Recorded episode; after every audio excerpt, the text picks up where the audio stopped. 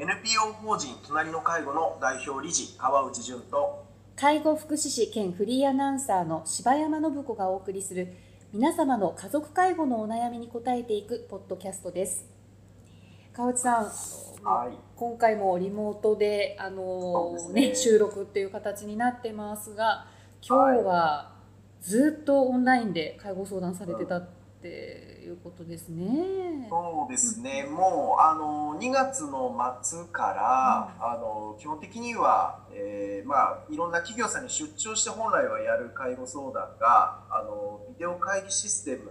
ですね、えー、を使ってのリモートでの介護相談にほぼ切り替わって、はい、で、えー、まあ、今日も6名の方の介護相談を全てですね、うんはい、あのビデオ通話でやるっていう形でした。はい、そうですか、怒涛の一日。もう、うん、でも皆さんやっぱり、はい、このコロナの影響がね、やっぱりだいぶ長引いてるというところでは。どうですか？お声聞かれて。えー、っとですね、まあ、やっぱりこれだけこう長く続いてくる中で、まあさすがに、えー、っと心配な親に会えないっていうことで、えー、余計に不安になってしまってるかなとは思ってるんですね。で、まあ、当然そのニュースを見ればあの不安をこう、まああのどうしても煽られてしまうというか、つい不安な気持ちが強くなってしまうニュースがひたすら流れているので皆さんの不安はやっぱり高まってるかなというふうに感じています。そうですね、うん、まああの緊急事態宣言もねあの首都圏はまだ続いていますけれども、まあ、地方では解除もされてきているってところもありますし、ね、こう少しその辺りなんでしょう介護家族にとっては、うん、なんか複雑なまた環境にはなってるのかもしれないですね。そうですね、やっぱりこうニュースを見る中で不安になってでその不安がまたあの例えば同居していればその同居している親に向かってしまったりとかするので、まあ、私はあまりこうニュースを見過ぎないっていうのも実は大事だったりしますし、うん。はい、まあ、実際今日もそんなアドバイスをしたりとかあはい、あとはその老人ホームにまあ、親が入居していたり、まあ、病院に入院してたりしていた時にあの面会できないことで不安に思う思いすぎないというか、うん、思うのではなくて、まあ、むしろ今こう距離が取れるそのひたすら面会に行かなきゃいけないと思っていた方が、まあ、面会に行かれないことでむしろこう今自分の気持ちをこう落ち着かせて改めてこう会えないことだこの今だからこそできることというか、を考えていただく大事な時間なんじゃないかなと思っていて、まあ、今日も実はその面会が制限されていてで、まあ、あの窓越しに会える時間もちょっと制限が入っていたりとかするわけなんですけど、でもむしろ今まではたくさん会いに行ってたあがゆえについ親に対してこうあの強い言葉になってしまったりとか、こう疲れた言葉をかけてしまってたりとかするんだけれどもでも今は短い時間だからこそその時間だけはあの優しい気持ちになれる自分に気づけたっていう方がいたりとかして。なるほど、えー、で言うとあの実は会えない時間があの2人の気持ちを育てるあなんか変な話ですね今ね、あの何かの歌のバラードみたいな。なんか流れてきた今。だったりするわけなんですけど、いやあの実際、えー、ですね会えない気持ちがあの実はあの親に対しての気持ちを整理する大事な時間になってるのかなとか。で、えー、実は今までの面会の頻度が少しあの負担になってたかもしれないわけですよね、はい、会う側にとって。えっていうことが、まあ、ある意味強制的にこう制限されたことによって、えー、気づけるっていう意味で言うと、うん、決して悪いことばかりではないんじゃないですかっていうアドバイスもよくさせていただいてます。うん、程よい距離距離感がまたね、はい、生まれる、ね、きっかけが。大事に改めて見直していただけるといいかなと思いました。うん。はい、そうですね。はい、はい。今回のご相談がラジオネームの愛さんからいただいたものです。まあ、同居している、ね、方のやっぱりこの時期のあのちょっとこう悩みっていうのもやっぱりあるのかなっていうところでご紹介させていただきます。すね、はい、はい、はい、お願いします。同居している祖母ですが最近は特にもともと強かった人への執着がさらに激しく母や私が帰ってくるのを確認したいからと暖房のついた部屋を開けっぱなしにして廊下で人の出入りを監視しています。また少しでも自分の気に食わない発言があると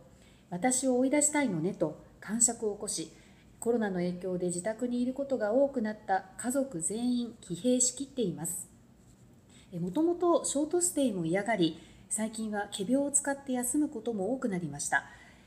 デイサービスとショートステイの存在が家族のバランスをとってくれる唯一の手段です。ただコロナで家での自粛を余儀なくされる今どのように認知症の方と関わればよいのかもしデイサービスやショートステイが使用できなくなった時はどうすればよいのか教えていただきたいです。また関係ないですが最近若い方がまず経済を回さなければいけないんじゃないのか高齢者と高齢者と同居している人だけ自粛しろ。デイサービスに行ってるじゃないか。外出だろうといった声をたびたび聞きました。どうしようもなくいたたまれない気持ちでした。デイサービスは遊びに行ってもらっているのではなく家族と本人との心のバランスのためにとても必要なところだと感じています。もちろん施設の方々には本当に頭が上がりません。若い人たちにデイサービスなどの認識が正しく伝わってもらえばと思いました。というお悩みでした。はい。うんあのなんかこういろんな問題がねこう含まれているなっていう感じは受けますよね。そうなんですよね、えー、まあこれまさにあの、まあ、さっきその、ね、冒頭で少しお話ししたこの距離感のところなわけですよまあ、この、ね、あのまあ、今あの在宅勤務をされてたりとか、まあ、もしくはその家にいる時間がどうしても長くなっている方あのがたくさんいらっしゃる中で、はい、まあ、あのよく言われるのがその、まあ、子どもに対しての虐待が少しこう増えてしまうのではないかと言われたりしてるわけなんですけど実は高齢者の方々も、まあ、実は同様の環境にあるわけで接触の頻度が増えていけばいくほど、まあ、残念ながらこうあのトラブルになるリスクが高まってきているという状況です。で、えー、なので、えー、こうこの方の愛さんの場合はあのおばあ様のこういったその、まあ、行動であったり発言であったりということをよりこう接触して見てしまうことで、えー、不安になったり、まあ、ストレスをためてしまったりっていうことになっていくわけなんですけれども、はい、でも実は今までの距離を改めて考えていただくと家の中でも、うんえー、なるべくこう接触をしないということが決しておばあ様にとって悪いことではないということも改めて考えていただけるといいかなと思うんです。あのまあ、なかなか都心の狭い家だとなかなか難しかったりもするかもしれないんですけどでもあの大事なことは、えー、お母様のそういった状況を直視してこっちがストレスをためてしまうのであればそれを見ないということを積極的積極的にしていただくってすごく大事かなと思っていて、うん、なので、まあ、家の中で難しいのであればあのあえて外に出かけていただく、まあ、当然あの密な状態を、うん、防いでいただきながら、お散歩に出ていただくっていうこともすごく大事かなと思ってるんです。あの不安はあるかとは思うんですけどただあの介護をしている方があのストレスを溜め込んでいってしまうことの方がよほどあのおばあ様にとってはリスクが高まってしまうのでなので、えーと、しっかりお出かけしていただくことも大事かなと思っています。でまあ、あとはその、まあ、いろんなこう SNS 等のこういろんな発言を見て心を痛められるところもあると思うんですけれども、はいはい、今まあ多くの方があの不安を感じていて、えー、何でしょうねぶつけどころのないこう感情というかをインターネットに、えー、匿名で吐き出されている状況だと思うんです。でこれもやはり、まあ、さっきのこうニュースとちょっと似てるんですけど、まあ、見ないっていうことがまずはあの私たちができるコントロールできるところなのかなとは思っているので、えー、まあ、見ずに済むんであれば意識して見ないっていうことだと思うんです。で、えー、こういっいったものとの、まあえー、SNS 等とのこの距離の取り方改めてここも見直していただけるとじゃあ、えー、SNS を見ない時間をどう作るかっていうことだと思うんですよね。はい、えーと、見ないで我慢するというよりかはそれよりも自分にとってこう楽しいことって何だろうっていうことを改めて考えていただけたらいいんじゃないかなと思っていてで言うとあの、まあ、虫に何かなれるようなものが改めてこう考えていただけるといいだろうし今まで SNS で使っていた時間がもう少しこう別のもので圧縮できないかなというふうに考えていただ